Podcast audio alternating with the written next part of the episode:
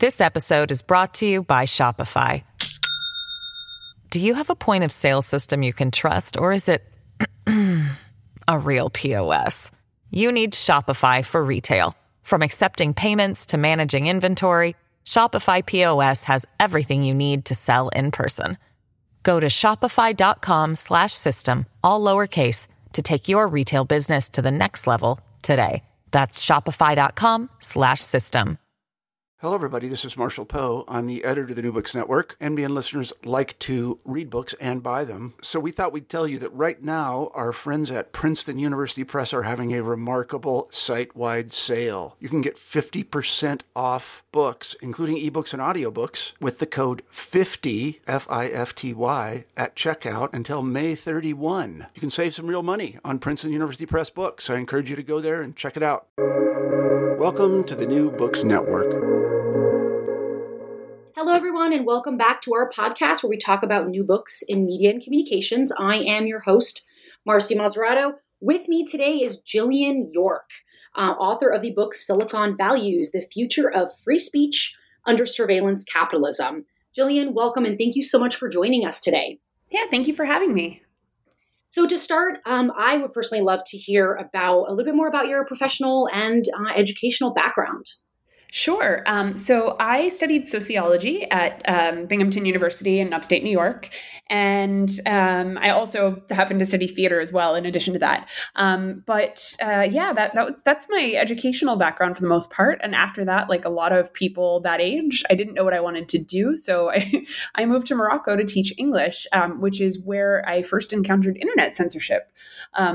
It, you know, on my own, really kind of just came across it, uh, came across a blocked website and was like, huh, what's going on here?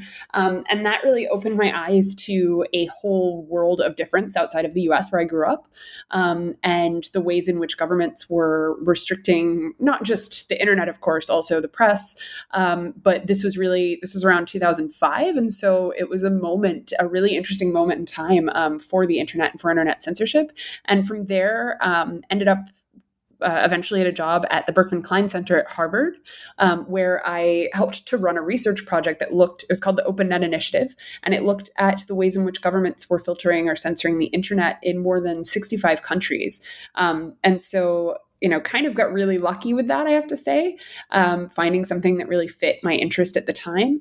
Um, but that enabled me to build a whole network um, around the world. I was part of this amazing project called Global Voices. I'm still still uh, loosely connected to um, that covered you know what people were saying on blogs and social media around the world so at the same time that I, and that sorry that project was also incubated at the berkman klein center at harvard before i was there um, and so yeah getting to be uh, a part of these two projects simultaneously and kind of on the one hand conducting research and, and assisting with research um, into this really fascinating phenomenon while also getting to write about it at the same time really gave me kind of two sides of the coin um, and when the arab uprisings happened uh, just a little over when they started a little over a decade ago um, i just because of these two pieces of my life um, and and having lived in morocco and, and you know being able to speak some arabic um, put me in a really interesting position to be called upon as a commentator on those issues. And that ended up leading to uh, my current role which i've been at, um, at t- for 10 years uh, in may this year um, where i serve as the director for international freedom of expression at this amazing nonprofit called the Electronic Frontier Foundation that's been around um, looking at various digital rights issues since 1990. Awesome. Yeah, I like. I love your background. I know you you contextualize that a little bit in, in the textbook. Super um, fascinating. You're you're just like this young badass doing awesome things. I love it. I'm like um, I'm just so energized by by your work and by your his by by just your story. Um, can you can you talk a little bit more about uh, your time in Morocco, because um, it, it, feels like, if I read correctly, that's kind of what started in really inspiring um, you to, to what led to this book. Yeah, you know, um, I grew up in a relatively small town in New Hampshire, uh, about thirty thousand people, and didn't, you know, didn't really get to travel much outside of the U.S. until I was in university. Um, you know, I'd been to Canada and, and, the U.K., but that was about it. And so when I was in university, um, the first trip that I went on, it was like part of a part of a course, and I went to Senegal. Um, and you know, having never really, I'd barely been to Europe, um, and I went to Senegal, and that kind of opened my mind to like this just you know whole other part of the world that I knew very little about. And uh, I don't know if it simultaneous to that or shortly after, but I ended up working in the study abroad office at my university, and at the same time was taking a course on the sociology of Andalusia. And those two things um, kind of got me interested in Morocco. And uh, because we had a, a a study abroad program there, and my professor was from there. And so those two things just coalesced really perfectly. And I did a summer abroad there where I was just studying Arabic, um, fell in love with the country. And when I was back in the US um, the, the year after university doing uh, the AmeriCorps Vista program, which I think still exists, um, kind of a volunteer program, I spent a lot of my time, a lot of my work day, to be honest, thinking about like what am I going to do next, um, and looking up, um, you know, different jobs there, and came across an English teaching job that you know didn't require me to have. I mean, I, I know this is probably not a great thing, but didn't require me to have like the the um, the TEFL diploma or anything, or TOEFL diploma or anything like that. Um, and so got really lucky with that, and I moved there in the summer of 2005, I think. Um, and yeah, just fell in love with the country. I was in the city called Meknes, which is the fourth imperial city of Morocco. Um, and it's great because it has all of the beautiful, incredible history of some of the bigger cities, but without all of the tourists. And so I, I just had like a lot of opportunities to really dig in um, to the history of the country. But at the same time, I was also, um, you know, becoming a blogger and trying to create a writing career in my own time. Um, and as such, got connected to a lot of the blogging community that that was very very um, uh, engaged in Morocco at that point. A lot of them, you know, were kind of crossing boundaries, talking about political and religious issues that aren't usually talked about. Um, I write about this in the book, but Morocco really has these kind of three cultural red lines that you don't cross. You don't insult the king and the royalty. Um, you don't criticize Islam too much, and you do not really um, engage too much in debate around the um, the legitimacy of Morocco's claim to the Western Sahara. The Sahrawi Democratic Republic uh, is another name for it. Mm-hmm. And so, um, yeah, anyway, through all of that, we got connected to these other bloggers, and that just kind of put me in this position to go, you know what?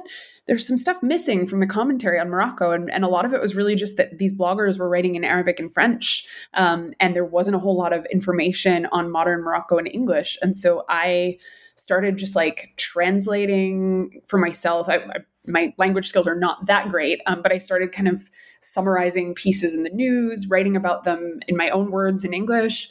Um, and my blog became kind of popular for a little while. Um, it was called the Morocco Report. Uh, you can still find it if you look hard enough. It's not really there, but it's you can find it through like the Internet Archive. Um, but yeah, through that, just got pretty deep into the culture of the time. Um, a lot has changed there since then, and I've only been back a few times for you know short trips. Um, but you know, I guess just for this moment in time, I felt like I was really part of something incredible. Um, and you know, it's kind of sad since then because uh, you know the country's cracked down on a lot of that. Um, even back then, there was uh, a lot of kind of turmoil around speech, um, magazines being seized by the government, uh, journalists leaving the country, getting arrested, um, and it's it's really only gotten worse since the uprisings of 2011 um, and the the movements that came to the country after that. Um, yeah, I guess that kind of sums it up. yeah, no, that's that's super fascinating, and and I think that really leads into a lot of what your life work is, which is really um, looking at free speech and looking this idea of, of censorship, right?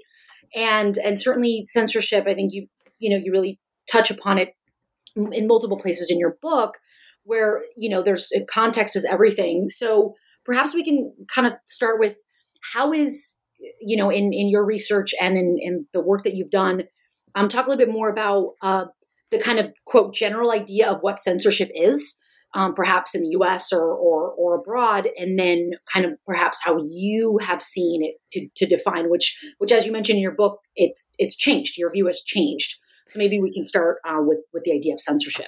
Sure. Yeah. I mean, so I grew up in a different era than we're in right now. And I think when I was a kid, the concept of censorship was, at least for me, um, you know, had to do with things like book bannings. And um, in the, this was like the early 90s. So you had a lot of like, even in my hometown, libraries refusing to carry certain books, schools banning certain books from reading lists. Um, but then also, of course, the, the kind of culture wars that were happening back then around um, early like hip hop and other music um, and remember the explicit lyrics labels and things like that so that's kind of my idea was much more of um, of government and political pressure, um, really kind of the traditional ideas around censorship. And it's actually kind of fascinating because I look back at that a little bit in the book, but it's it's interesting for me now that um, a lot of that was coming from lawmakers, which really does kind of reek of state censorship now.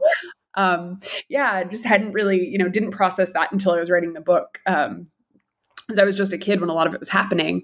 But uh, yeah, so you know, grew up with this kind of conception around state censorship, and then encountered much more authoritarian censorship in the Moroccan context. And so I had this, you know, on the one hand, this idea of the U.S. as being like this this place for radical free speech, which it really isn't and has never been, but we're told that it is, right? In the First Amendment, it's there, and it's, the government's not supposed to do things like that, although it does. Um, and then, you know, looking in the Moroccan context, where the government has absolute say on what can be published and what can be said, um, and really kind of sometimes gets down to the very granular level of going after people for their speech. And so, you know that kind of made me think about censorship in a new way and look at it from um, a different perspective and then all of a sudden social media hits uh, you know right around that time that i was just starting to look at these issues and i started to immediately see these companies as um, censors in and of themselves. Not, and this was before the all the stories about government pressure towards them came up. It was just like the companies making their own decisions at this very powerful level, although they were not nearly at the scale that they are now. Um, and so I view censorship, um, and this is still true, although I can tell you where my views changed. Um, I view censorship as the term, like the term, as being value neutral. And so I think we have to accept it as there are things that we are okay with being censored. Um, child sexual abuse imagery, I think most of us are fine with that being censored in some way or another. The details might vary. Um, and then there's stuff that we as a society tend to think shouldn't be censored and then there's the stuff that you know large swaths of society disagree with each other on such as the expression of the nude human body um, that's always been a debate in pretty much every society in the world um, and so that's why I think it's really important because censorship as a term is very subjective, what we think of as censorship. And that's why it's important to me to keep that word in play for all of these examples. Yeah. Um, and yeah, and then I guess to get to the sorry, to get to the question of how my views have changed. Um, you know, I, I used to think that these companies shouldn't play that role at all. Um, and on some level I still do. I don't think that corporate um, rule is the right form of rule. I'm not a big fan of that. But, um, you know, I think what's really changed about my view over time is whether or not companies should moderate content on their platforms and the role that government should play in that. And I think really that's just um, something that happened as I've grown up over the years and seen the that there is, you know, seeing that there is another way. Like there's the European way of looking at this and looking at the, you know, weighing harms when dealing with regulation of speech. Um, it's not perfect, but I think it's much better than um, either of the two other systems that I was more familiar with before. Um, and so, yeah, I guess now I'm at a point where I think that we do have to think about the harm of speech. I think we have to think about the scale of platforms and the fact that we're in this new era that's just, we've never seen this before. We've never been able to talk across cultures the way that we can now. Um, and so we have to consider what that means and what roles authority can or should play in that dynamic. Yeah, I, and you know, you, you talk also about, you kind of begin talking about the new gatekeepers, which, you know, certainly we have this, you know, these, these media giants and, and you know, and looking at Silicon Valley, for example, and content policing and things like that. So, can you um, dive deeper into who are the new gatekeepers and um, and really what you know? And you also talk about uh, 230, which is you know Section 230. Obviously, that's something that just um, just I think at the end of last year, you know, they, their Congress and, and Senate wanting to push towards reforming 230 because these media you know media organizations have gotten so much power. And this was even pre this was obviously certainly pre social media so we see the shift since social media. So can you expand on that? Just the idea of perhaps starting with the, the, the new gatekeepers and who they are and what that really means for us Sure. So I'll paraphrase uh, part of the book. I don't have it in front of me, but um, I think I've given this as a talk a few times. You know, I, I look at it like this. I mean, imagine a world where you've got all of these decisions being made behind closed doors, where there's no democracy. You know, nobody has a vote in the process.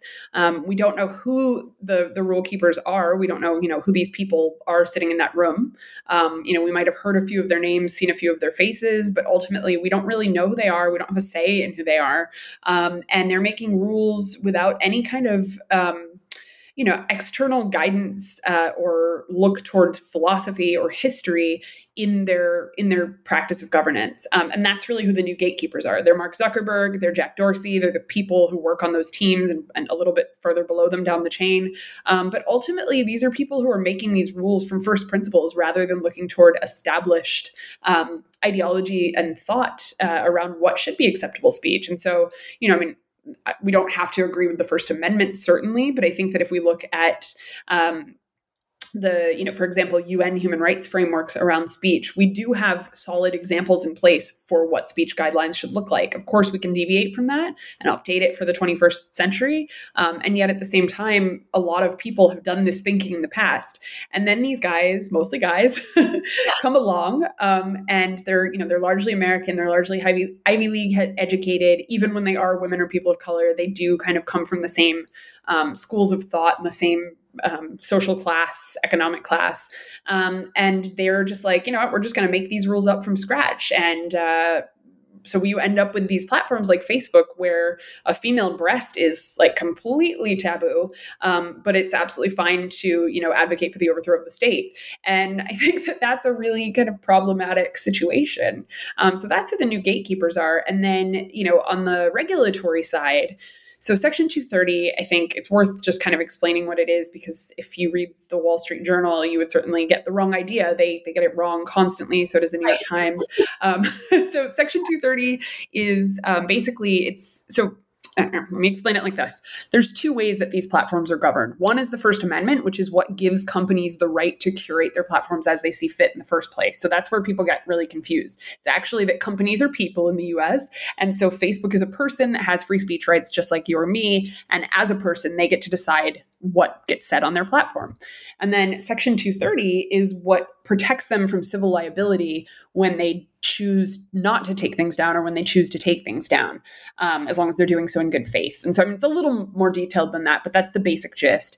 And so, you know, Section 230 was kind of treated as untouchable for quite some time until a couple years ago when Sesta Fosta, the rule that was intended to um, prevent sex trafficking, but has actually had a huge deleterious effect on um, everyone from sex workers to um, burlesque dancers to people who just want to talk about sex. Um, and that law amended 230 in a really damaging way, in my opinion. And since then, we've seen a number of other proposals from the left and the right, from companies themselves, um, to amend this protection. And I see it as I mean, I think that the fact that Facebook supports 230 regulation or 230 reform, it, you know, says a lot about um, okay. what that really means for us. And so, from my perspective, you know, I, I do understand why folks are desiring a change in the way that these platforms are regulated, and yet Section 230 is not going to do what a lot of people will say that it will do. It's not going to prevent hate speech. It's not going to put levy fines on companies for when they allow hate speech, because remember, it's just civil um, violations. And more problematically, um, I think that Facebook's support of it really demonstrates that it's not going to solve the competition problem. And in fact, it will entrench Facebook's power because they will be able to afford whatever penalties come their way, whereas a smaller platform like Reddit or even Twitter might not. Yeah, and I, I think it's really fascinating. Uh, you know, when we think about the reform, and I agree with you that when you have a, a company like Facebook uh, that also owns Instagram, and and uh, just last year I was looking at a statistic that almost fifty percent of Americans don't know that that Facebook owns Instagram. I'm like, hopefully that's that's been rectified, but that's you know that's really um, mind-boggling to me. And so certainly there's obviously misconceptions about free speech and the First Amendment and reform uh, of of 230. And so yeah, when you have a, a company like Facebook who's who's like, yes, let's do it, then obviously that does speak volumes. Um, and you you talk about some uh, perhaps like niche groups uh, that are not necessarily niche, but outside of what we usually when we think about censorship and when we think about um, who who is impacted. And so you you do spend time talking about the impact of uh, in in sex workers and and in that community and because there's a there's a lot of um, uh, people that that is you know ranging from like you said burlesque dancers to um, you know a full range of, of people who are making that choice that that consensual you know choice to to make their livelihood in that way. And we often don't really think about that. We as in quote society don't really think about that. Can you explain more about really what that impact is and how and and the reasons why we really should be thinking about all of these different groups and, and honestly the lack perhaps the lack of diversity in the conversation of censorship and of these new gatekeepers and of these kind of um, reformed uh, policies, you know, or, or, wanting to reform policies and laws around um, around the you know uh, free speech online. Yeah, absolutely. You know, it's funny. Um, they say never read crit like no, don't read the the critiques of your book. Um, but I I made the mistake of doing so really early on when the Goodreads reviews started to come out, and there are a lot of folks there that are kind of upset. Like, why isn't she talking more about the censorship of people in the right in the U.S. or why isn't she talking more about the U.S. in general or political speech? And you know, I, I have to say, like, there is censorship of people on the right on these platforms. That is real. It is not, however, the core issue here. Um, and they're not the primary victims. And I think that that's kind of the key point because over the past few years, two things have happened. One is that, you know, the media is really heavily focused on political speech. And I come from the perspective that political speech is not inherently more important than any other form of speech. Um, I think we've kind of lost sight of that, that cultural and artistic expression is also really vital. Um, and then the other one is just, yeah, the media over the past few years, and I mean, I, I know I'm using a blanket term, but it's pretty true globally. Um, they've been really, really focused on the censorship of um, right-wing speech in the U.S. and also, you know, other political speech from from other groups as well. Um, and mm-hmm. so that's part of why I choose to focus elsewhere. But I think the other part is even more important, which is that I think that the groups that are most impacted by these platforms tend to be some of the most marginalized groups in our societies. Um, right. And so I'll talk about sex workers since you brought it up, because I, and also because I think that um, amidst the pandemic, it's it's become a lot more of an important issue. So, I mean, I do believe that sex work is work. Um, I think it's legitimate work. Um, I don't get into the details on a personal level as to where regulation should or should not occur, but nevertheless, I mean, I think that during the pandemic, we've seen that even even people who are working in completely legal sex industries or uh, prostitution, where it's legal jurisdictionally, like in Germany, um, those folks have been heavily, heavily affected by the platform platform's decisions and not even their their required decisions under Sesta Fosta and the law, but the decisions that they make based on their own particular ideologies. And so, to give an example, um, Twitch, which started as a gaming live streaming platform, but has since become very popular during the pandemic, uh, in particular. Um, uh, I, am friends with some burlesque dancers in Berlin, and when the pandemic hit here and they couldn't perform in public, they went to Twitch and they started shows. And a lot of this stuff had no nudity in it. Um, maybe you know you might see like um, breasts with pasties on them. But these folks got banned immediately by these platforms, not just Twitch, but Facebook, Instagram, etc. Um, and that to me really just, I mean, I, I'd been paying attention to this for a couple years, of course, but it really, really hit home in a different way um, because you know these are my friends who have every right to work just like i can work from home during the pandemic and yet they were completely pushed out from every level of society and that just really broke me you know and I, so i've been like excuse me, I've been donating to their Patreons and things like that and trying to find ways to help, but it's it's become a really intractable problem. Um, and so I think, yeah, that really drives that home. But there's, of course, plenty of other groups as well, um, other marginalized communities, whether we're talking about, um, you know, Palestinians and other other groups throughout the world who are living in disputed territories, um, Syrians who are trying to document the war that's been ravaging their country for nearly, a, I mean, almost a decade now. Um, uh, that stuff gets taken down all the time as being terrorism, even though it's not, you know, coming from the journalistic perspective.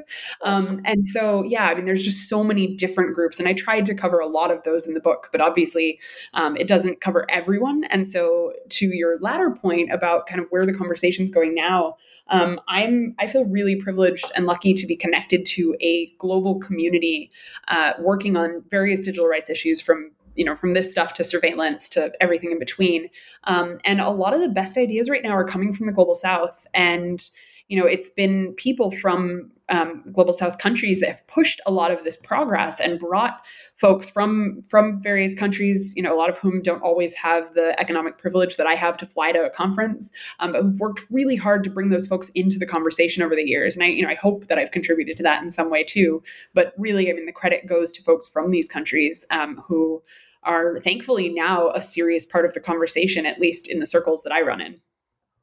Yeah, I, I really appreciate the the perspective of, of you bringing in these marginalized groups and and certainly yeah there's the ongoing debate and there's so much like almost really hyper focus on political speech And that's not to say that they aren't, as you mentioned, you know, uh, being censored, but there's just such a, a much deeper problematic issue when you know with with sex with sex workers being you know it's their livelihood and they're not able to actually provide for themselves when they're being banned or not being offered a space in which they can continue their work. So so that is a lot more problematic than anybody on the left or right being able to just you know talk politics or talk shop or whatever. So it's, yeah, and and and they don't always have, you know, I mean, like there was a lot of hullabaloo about Trump getting twicked up, twi- sorry, kicked off these platforms, but he can go on television, um, and your average sex worker cannot. Not even to the degree that I mean, you know, obviously, I think that the political speech around a lot of issues is really important, and there are groups like uh, the Movement for Black Lives and you know Palestinian activists and and various other folks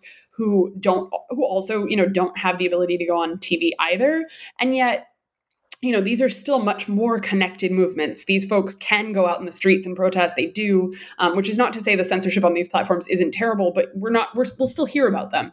But sex workers are just completely disappeared from these spaces and from the mainstream media. Their voices are not included in bills like Sesta Fosta. I mean, I know for a fact that you know the authors of that bill did a very very poor job of consulting with anyone even on the margins of the the sex industries. Um, yeah. and so that's really like i think that that group is probably right now the most impacted although thankfully they're gaining a voice in the mainstream.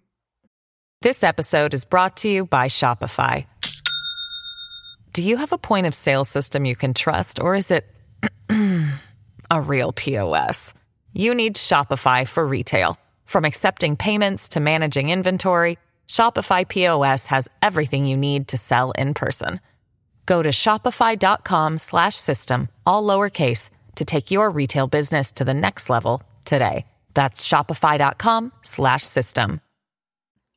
And how do you um and and perhaps whether you thought thought about this or, or, or talked about it or or with you know those who you know in the community what are what are some solutions to bring you know the voice to the voiceless and, and visibility to those who are invisible in the periphery of of society? How do how do we find you know how do we ally? How do we make that better? How do we empower them yeah, absolutely. I mean, I and I will say this, like I should give the caveat that most of the sex workers that I talk to from my book are still coming from relatively privileged perspectives in the sense that they're, you know, they're from the US or Europe for the most part. A lot of them do have platforms in like mainstream porn or um, in other work that they do, and most of them have not been, you know, suffering that greatly during the pandemic um, because they're connected and networked.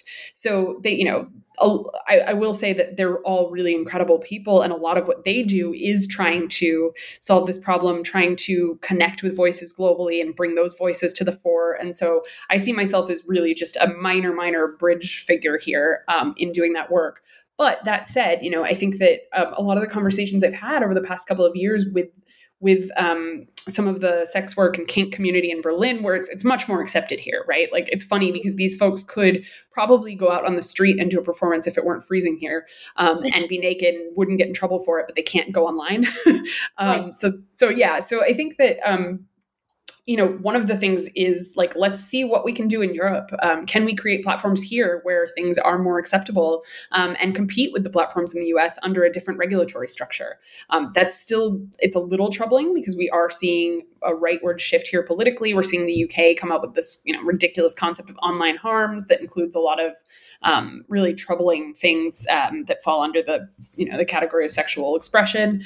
Um, but I think that that's one thing. I think another one is just, you know, whatever we as as folks outside of that industry can do to lend a hand in connecting various voices. I mean, I think that's one thing I'm I'm trying to do is like you know bridging my German communities with my U.S. ones. Um, that can be really powerful, especially when a lot of those folks have connections in other parts of the world where these these professions are even more at risk. Um, so yeah, I mean, I think it's a lot of it comes down to like networking, campaigning, um, and and bringing various voices together to create a much more powerful movement. Um, and so I hope that you know, I hope I've contributed even even a very minor way to that. Yeah, I think you know, opening up the dialogue, the lines of dialogue is is a great step um, to to really have you know because we want we want inclusive dialogue not just diverse dialogue. It's just not about not not just about seeing that other people are, are different or doing different things but really being inclusive and bringing those voices to the table. Um, as you mentioned with you know there, there are laws out there that are created where I'm like, did you not consult with the people who are in these communities that are impacted by these, and and sometimes even you know laws but but like rules with when we talk about you know silicon valley i'm like did, did, did you guys actually talk to to the right people? Right? Yeah and the answer is that they didn't. I mean there's i just saw one go by. I, I feel like i'm maybe talking out the side of my mouth at the moment on this one because it's not really that public yet but there's a company that has a set of rules um, that basically they do not export certain lgbtq I plus, um, like which letters are we using these days, but I'm trying to get it right. Um, they don't export certain features that fall under that category to certain countries. And I was like, why? What's the reasoning behind that? And so it seems like the reasoning is, you know, at least altruistic in some sense. They're trying to protect people in those countries from their own governments. And yet, who made that decision and why? A bunch of, again, Americans thinking that they know what's best for another group in the world. And so ultimately, what you have there is like, let's say you're, I don't know, um, let's use Lebanon as an example because it is a slightly more progressive place. Um, you've got a strong queer community there, and yet those folks can't speak about their issues on these platforms because somebody at that company decided that it was unsafe for them to do so. And I find that to be incredibly paternalistic. Um, for Westerners to make that decision about anyone else. And so I think that that's the sort of thing where you know i'm really really troubled by the the colonialistic um, mindset of these platforms. Um, I, I didn't coin this term. Several people have used it. I don't know who originated it but digital colonialism is really kind of what it comes down to. Yeah and that's a really it's a very it's a terrifying um, power structure that that's in place and it's and it's really meant to to further oppress and marginalize those who already are on the margins. Um, and so, and you, and you, even mentioned that there's um, that, like, how do we? You can't just have catch-all phrases to attempt to censor or you know prevent, like, do do content policing because, um, yeah, and, and you talk about, for example, how some of these platforms or, or some of these um, you know, blocking certain words and whatnot are preventing people from getting educated about STDs or uh, you know breastfeeding menstruation and things that are just part of human life. Mm-hmm. so devastating. Yeah it really is and like a couple of the the really um key examples these are these are you know historic ones. Some of this has changed over time but like the the the breast uh, the breast cancer example really really killed me. This was years ago and it was microsoft bing and when they first launched in like 2010 they had picked and again, like some of this was because of, of government rules. Um, some of it was their own bad market research, but they basically created a set of countries where if you use Microsoft Bing search function, you you had safe search imposed upon you. So most of us can choose safe search. Maybe we want to have that for our kids or whatever. Um, but this was like imposed on entire populations. And so if you were in an Arabic speaking country and you did uh, a search in the Arabic language, you would not be able to search anything about breast cancer, chicken breast. I mean, it was just so blunt and badly done. Um, they also had called it like the Arabian countries, which is just oh, no, you don't say that. That's not yeah. that's not the term. Um, like who who came up with this? So. And, so cringeworthy, exactly. Um, and so yeah, I mean that really struck me. And that was one of those early ones. And I didn't find out for years that it was because of bad market research. And so that because of that, that was just a person at that company who let it slip to me.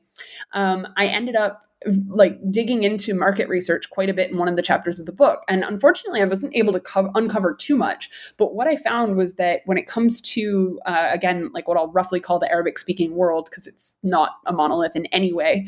Um, but when it came to those countries, I found that most of the major tech companies employ market research firms that are American or European that have their headquarters in Saudi Arabia or the United Arab Emirates, which are both two pretty conservative and authoritarian countries, um, and that they the research is kind of often conducted by foreigners in those countries with with locals, but again, those local populaces are much more restrictive than say Lebanon or Morocco or the vast majority of the region.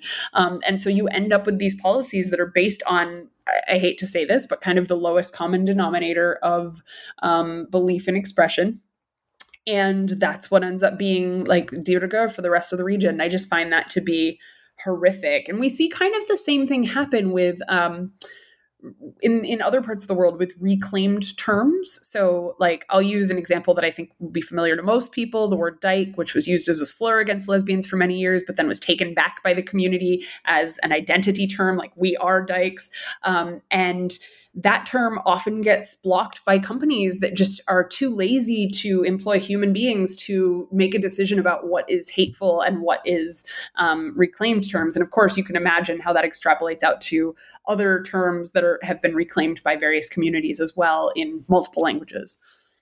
Yeah, that's. I mean, you make really great points about how this is. Um, I mean, we're just missing so much context in in terms of you know you can't just the US can't just come in and and think that they understand like cultural nuances and you know historical context to be able to just kind of make these blanket statements and, and censorship. It's just so bizarre and and, and destructive. Exactly yeah, yeah. um, so I, I, mean and you t- and I've, I've, one of the things that i found super fascinating in your book was um, which we all we all know about it but we don't you know you do a really great job to to dive in to the what content moderators do. That there's actually people who you know real humans that when when you say oh you know i don't want to see this you know and you say oh this is you know it's spam it's inappropriate it's this and that that it goes to somebody um, sometimes it's the machine but there are human beings that look at this and just how difficult of a job that is. So i really appreciated that you not only humanized that job, but also saying, hey, you know what? Maybe we're just doing a little too much community police, uh, policing that doesn't need to be done. and so, um, can you can you talk more about that whole concept and idea behind, you know, community policing, content policing, and and the people that are that are doing it on both sides? Yeah, absolutely. I mean, when I first started getting into the issue of platform platform censorship, as I roughly call it, um, I had blogged about a specific instance where Facebook had blocked the use of the term Palestinian. It was it turned out to po- probably be a bug, could have been malicious. We don't really know. Um, but that's when my dialogue with Facebook began, and they actually this was before I was at EFF. They actually reached out to me, a blogger, um, to tell me, "Hey, thanks for spotting that. Uh, we fixed it now, and by the way, we'd love for you to talk to us instead of writing about it when you find these mistakes." And I was like, okay, interesting. Um, and I never stopped writing about it. And that really made them angry a lot of the time.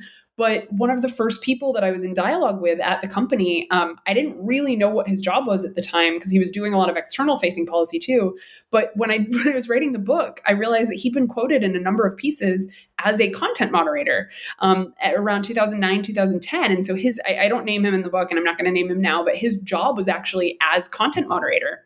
And that was like before that was really known. And he was based in Palo Alto. He was a Stanford grad. And he was like doing this work at Facebook headquarters. So this was very, you know, meticulous and careful work back then when the company was small.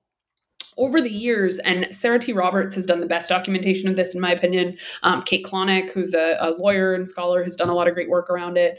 Um, but over time, these platforms ended up outsourcing that work to third party firms in various countries around the world, including the US, but also in particular the Philippines. And um, I.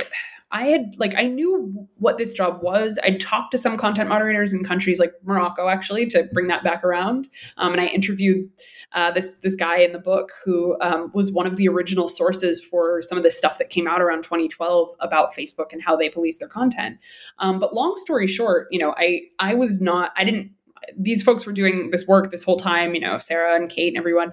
Um, and around 2017, I think it was, I met this guy. Um, Moritz, who um, ended up making this film called The Cleaners, which actually was like the first film to go in and and talk to these people on camera and show some of the, the workers in the Philippines who were doing this job. Um, and he brought me in to do a little bit of work on the film. I conducted some research for them. I'm in the credits. My voice is in the very beginning, but ultimately, like he put this film together that really um, showed this research, the deep research that folks like Sarah had been doing, and showed the world um, kind of what this looked like.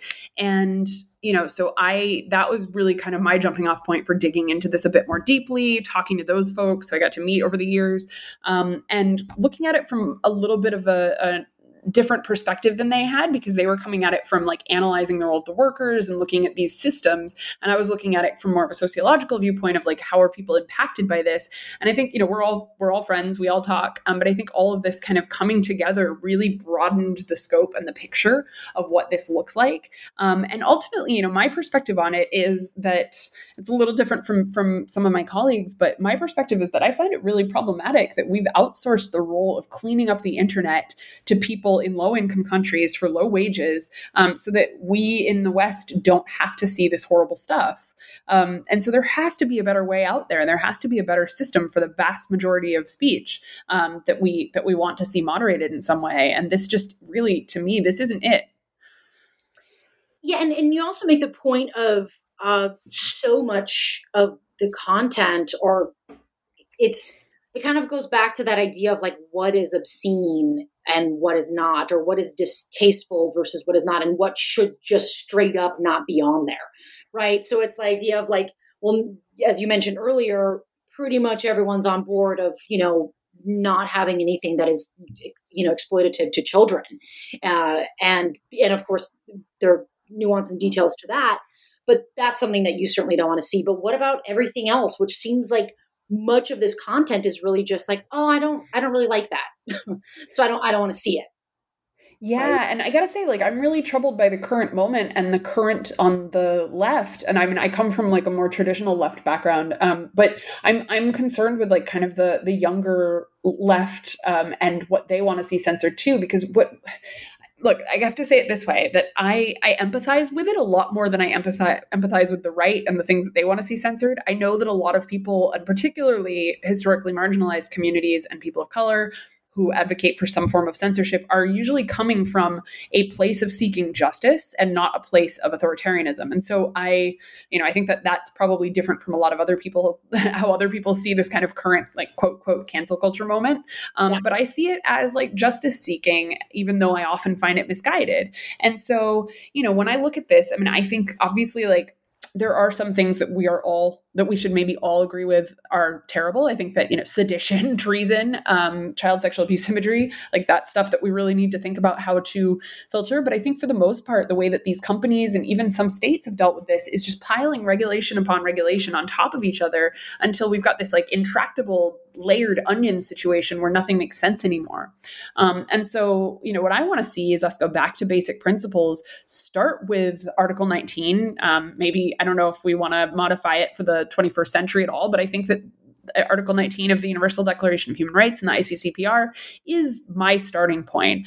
Um, and of course, the tricky bit of it is that there is uh, an allowance for restrictions of speech based on a couple of things, one of which is um, you know, um, loss of dignity, hateful speech, the other public order, which that one troubles me a bit more in most cases, and the ways that that's been used by states. But ultimately, I mean, I think that that's a good starting point. and anything on top of that, we should just immediately remove. And so, you know, I why are we censoring the human body in in 2021? Why is that a thing anymore? Um, and again, I think that with these companies, it's a catering to some of the most restrictive states in the world, rather than starting from again the like first principles that hey, maybe maybe there's no reason for this. Maybe this is, you know, valuable expression. Um, I spent most of today at the Neues Museum in Berlin looking at um, the Egyptian exhibit and looking at these nude statues from ancient Egypt. And so I can go see those. I can see those on Facebook, but I can't see a modern depiction of nudity. What is that going to mean in a thousand years when we look back at artifacts of today? Is porn going to be our only um, depiction of, of like the female form? I mean, that to me is just so troublesome. Yes. Um, and so, yeah. So ultimately, I mean, I just think that we need to um, go back to the beginning and audit all of these rule books and start from the beginning and, and, like piece them back together and decide what we as society think is really harmful um, on these platforms at scale. And, you know, like I said, maybe that will be things like um, maybe Trump really doesn't need to have a space on those platforms, but I don't think that we can decide that based on the ways that the rules are right now. That's a fantastic point, Jillian. I, I, I um, you know, to, to think about how did we become, for lack of a better word, so puritanical? Yeah. And, you know, and looking at, well, yeah, you're right. I mean, we go back to look at, you know, Egyptian Egyptian art and and it's let's and you, when you contextualize that history, it's like, okay, well, where why are we at where we're at now, right? It's because it's almost like we're starting with the most restrictive point of views and perspectives possible rather than as you mentioned starting at a at a more freer space. Because if really a thousand years from now that, that they can see just hardcore pornography as being our, our nude expressions then what are they going to think? Right? Because like, yeah. that, that's one that is that is one place where the the nudity occupies. So yeah that's a, that's a really fascinating and i think a, a very complex argument to, to think well how, what can we do? Because it's you know and, and when things become so polarized and political as they have been uh, especially here in the states over the last few years it just becomes a, almost like an impossible conversation to have when it really shouldn't be impossible Exactly. And I'm really glad that you use the word complex um, because that's kind of where I'm at right now with um, complexity of thought. I mean, there's this psychological concept that I don't know if most people are familiar with. I'm sure you are, but like the concept of splitting, um, and this is you know prevalent in a lot of um, psychological theory and some certain mental illnesses. But the idea is like when people see things in very binary terms, like this person is good, this person is bad, um, based on you know one or five things that they've ever said. Um, and I think about that a lot, and I think about the way that societally we've come to this point of splitting, and I think that that's really like where cancel culture again using big quotes around it because i think it's misused. Um, but i think that that's where that's at where we think you know okay this person said this one thing one time they're bad. Um, and i think that that's really what troubles me about where we are right now and it's not again i don't think it's like i think that the biggest problem around the discourse about cancel culture right now is that we're pinning it solely on like the so-called identitarian left when in fact the right has always done the exact same thing and so has everybody else um, we just do it in different ways and so I think that it's really important for us to bring back or bring in to play um, a new complexity of thought that is not along these binaries. And it's really hard in this kind of 24 hour constant, like, let's throw everything at you with advertisements, et cetera, media, ecos- media ecosystem. Um, and so, you know, I'm, I'm actually happy to see in the pandemic like I know Clubhouse has come under a lot of criticism for various reasons, but every time I've tapped into it, the conversations that go on for a couple hours at a time are much deeper and complex in the same way that podcasts are, um, in the same way that you know certain programs on certain platforms are. And so I'm, you know, I'm actually happy. Like I know that again, Substack getting a lot of criticism right now for various reasons, some deserved, but at the same time, like I think that that allows that kind of long that return to long form allows us to go back to to you know this this um, different dialectic. Um, and so yeah, I mean, I, I'm I'm super super excited about being able to engage on a more complex level these days, and I hope that this I hope that this moment I hope we go off in that um, into that timeline, so to speak. Yeah, I, I agree with you. I think it's it's important to have the, these conversations and to see that you know it's not you know I, honestly, I mean not, not to not to be cliche, but there's something about the idea of mindfulness and and grounding and and just kind of how we talk to ourselves and compa- like self compassion that speaks to this, where you know to say, "Oh, I feel bad" versus "I am bad." You know, it's like I think yes. we're so you know um, we like internalize shame and we internalize these things, which I think in some ways are quote universal of feeling that way, and and we live in a world um, currently where if you're not this or that, like you know, just gender binaries for example and how that's just that that's that's an old system that we don't we don't need that anymore. So let's figure something else out that's better. And and even when i tell my students like this goes far beyond political lines. It's about we have to remember that we are humans and it's really humanizing these humanizing uh, even to technology in the sense of not so much the technology but the fact that there's people on both sides of that you know? So even content moderators like before you click on i don't like this realize that somebody else has been looking at crap all day long and making a dollar a day right? So exactly. for the, for the human aspects of all of this yeah, no, absolutely. And I'm glad that you you mentioned like gender in this sense because I think that actually the thought around that at the moment um, is really deeply connected to the to the thinking around speech. Um, and so yeah, just in the same way that like a lot of folks' minds, even it's interesting is even folks who are a little bit a little bit open minded about um, gender but still see it as on a binary. So like you can be biologically cis uh, male or female, or you can switch, but there's nothing nothing in between, right? Um, right? I know switch that's a very loose term, and I don't I don't intend it that way, but um, I think that that's how some people view it. Sure. Um, and I think that that that inability to like see outside of that box is just so similar to um, the way that our thought around certain speeches at the moment, and the way that like our thought around certain political ideologies is at the current moment. Um, and it's interesting that all of this is coming about at the same time, and yet um, it's also interesting that it doesn't really cross over. Like some of the most censorial um, points of view that I see right now are coming from some of the same communities that are much more open minded about gender. And that troubles me. I get, again, I get why, I empathize why, because I think that when you are in one of the most persecuted com- communities in the world, you are much more likely to see certain censorship as acceptable because you're because you're under siege so much of the time from hate speech, harassment, etc. So again, I get it but i also i feel like we've got to open that dialogue to be able to see a lot of these things as kind of existing on similar planes.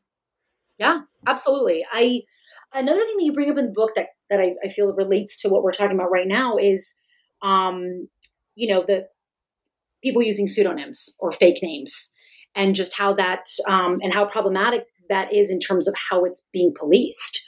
Like where some someone with a you know it's their real name and they get blocked and they get flagged and taken off of platforms. Can you talk about more about perhaps what kind of what is interesting to you about what's happening with um, with naming, uh, with naming conventions, and how platforms are policing that, and what that really means to us as a society, and what what can really do to to make that um, part better. Yeah, absolutely. I mean, so Facebook came online with a rule that you had to use your real name. Now that's changed over the years to be your authentic name, quote, quote, but it's still basically the same concept that you have to use your birth name in some form or another. And when that first happened 10 years ago, I was, I was definitely, um, much less aware of issues around gender and name and like I, I, probably had never heard the term dead name back then. I don't even know if it existed. Um, and so although i was vaguely aware you know still pretty ignorant let's say.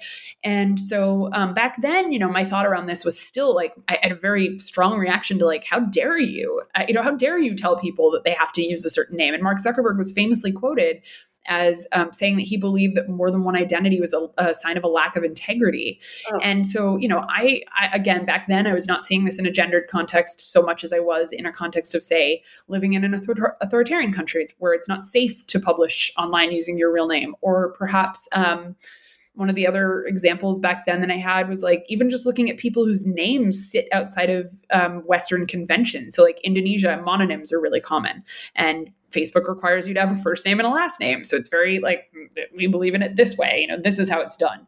Um, and then over the years, of course, as uh, you know, I, I, think most of us in our generations, I, I don't know old you are, but like I'm 38 and um, I've had a large number of friends that I grew up with and friends that I are around my age um, come out as transgender or non-binary, and a large majority of them have changed their names. And so that that and the public culture zeitgeist, of course, made me much more aware of what that means for someone um, who doesn't feel like their name or their gender fits them right? Like that's just to me that's it's it's a different use case than the other ones that i gave but it's so like it hits me to my core. Um you know, some of my best friends have changed their names either because they're trans or because they have had to for other reasons. And so, um, yeah, I mean, just the idea that Facebook, you know, is still kind of pursuing this rule. Yes, they've certainly like they've made concessions. Um, a lot of it had happened around 2014 and 15 because of uh, the the kind of persecution of drag performers in the Bay Area.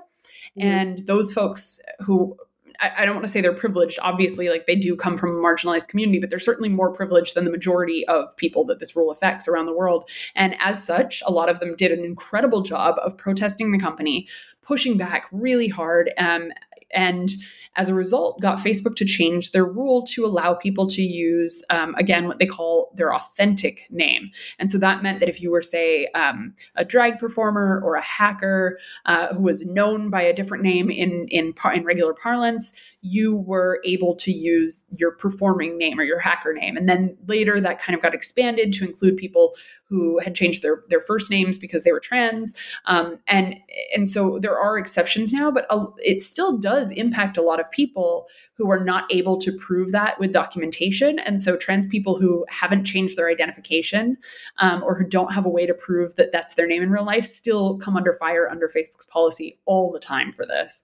Um, and I just find it absolutely ridiculous that this company continues to insist that um, you know that using like a name that's on your ID is still like really important.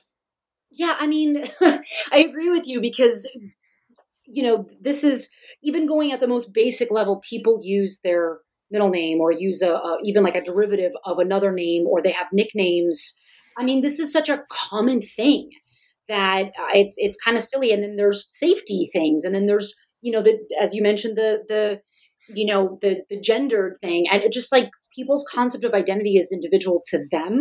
So the idea that you know a government so we go back to the government a government issued id is what determines your sex and what determines um you know your your name. And it's like well it's a it's a piece of paper you know we all have have names given to us at birth and and whatnot. But i do think that that's it, it is problematic when we think about it um particularly in you know we're in 2021 and it seems like these are still issues that continue occurring. Like for me, I personally, I, um, I've also just used pseudonyms, like they're derivatives of my name. So it's not like I'm trying to pretend like I'm somebody else, which I'm not, but also because, you know, I, I teach. And so I don't necessarily want my students finding me on social media and things like mm-hmm. that. So, you know, so it's like super basic stuff as well as like really complex issues of identity.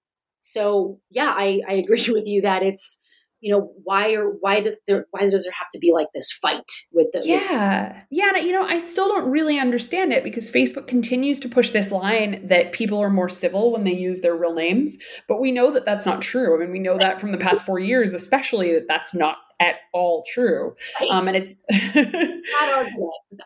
yeah, yeah, it just doesn't really make sense. And like like you said, like there's a lot of good reasons. And I think it's really interesting too that they're still kind of seeing it in this very narrow light of like, okay, well, we understand trans people's issues, so we'll cater to that. But I have a bunch of female friends, um, cis, trans, whatever, doesn't matter, who use their first and middle names on Facebook because it's safer for them because they don't want men to find them. Yes. And and those folks have gotten kicked off too because like oh it's not acceptable to not use your your last name and when you think about the concept of last name in western society it's basically it's a patronym. Um, and so this is like this is a very very patriarchal idea that they're continuing to push and I, I understand you know why governments have to do this like it's unfortunate but it's fact in this society like we we do have to have some form of ID there's you know there's arguments for that that i think are completely fair and yet you know governments are coming around to the idea that you can change your name uh, much more easily than you used to be able to and so i think it's it's very retrograde for facebook to to continue this belief it it really is, yeah, absolutely. Because um, yeah, leaving you know, for example, I you know I have a very unique last name, and so leaving it off of um, certain platforms to me, I just yeah, I just feel safer. It's not like I'm wanting to to you know deceive somebody. Um, and yeah, and, and as you mentioned, it's just, you know, uh, using your real name. There's the civility is not tied into names; it's tied into behavior. so if, if you don't want to be civil, you're not going to be civil. Exactly. Yeah. No. And, and you know the funny thing, like I use I use my middle initial, and like I can't use the period after the C on a ton of platforms, including credit cards. Um, they just haven't really come around to that concept, and I'm like, okay, so now you know I've got to type my name differently, and that's not a big deal. But one of my favorite examples about this is. Um, uh, the there's a woman who's I forget her first name, but she's a journalist. Her last name's Weiner, and she can't sign up for a variety of platforms because there's like a block list. I, I know I grew up with another guy whose last name was Butt. Um, That's not that uncommon. Yeah, it's not uncommon. I don't know how we ended up with these names, but we did, and. Uh, yeah, I mean, the fact that people could be banned just for using their real name is also absurd. And it's just, it shows the limits of thought and the limits of technology at the same time. Yes, absolutely. I totally agree with you. um, yeah, Jillian, we've taken up a lot of your time. Um, as we wrap up, I'm definitely curious to know what what's next for you. What are you currently working on? What what can we see um, after this awesome book that you wrote? Uh, yeah. So, I mean, right now, I'm not sure. This is kind of, I mean, I, I, this, I'm not technically a first time author. I do, there is another book out there that people can find, but it's not related to this subject at all.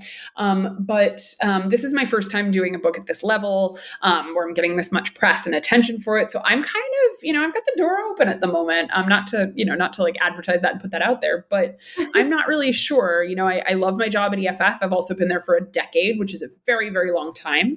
Um, and I think that whatever comes next, you know, like I said, I am a writer at heart. Um, and so I've been kind of exploring what else there is that I'm curious to write about. And I think, you know, a lot of it is um, moving a little bit away from the platforms, but still along the lines of speech, politics, and society. So yeah, I'm not really sure what comes next. I'm just kind of waiting and seeing and enjoying the moment. That's awesome. Yeah, because I mean, such a like in, in some in some spaces this is literally just like fresh fresh off the press. So yeah take some time and and yeah I, I think you're in a i think you're in a great spot. So um, that that's amazing. I really appreciate um, you coming on. And i appreciated your your book. I think it's um, it's really great. You you you touch up on some very important things that you know uh, that we just need to have more conversations around and more inclusive conversations. Thank you. Well, thank you so much. I mean, I really enjoyed this as well. Yeah. So, um, thank you again, um, Jillian, for for joining us, and thank you to our listeners uh, for tuning in. Um, until next time, everyone. Cheers.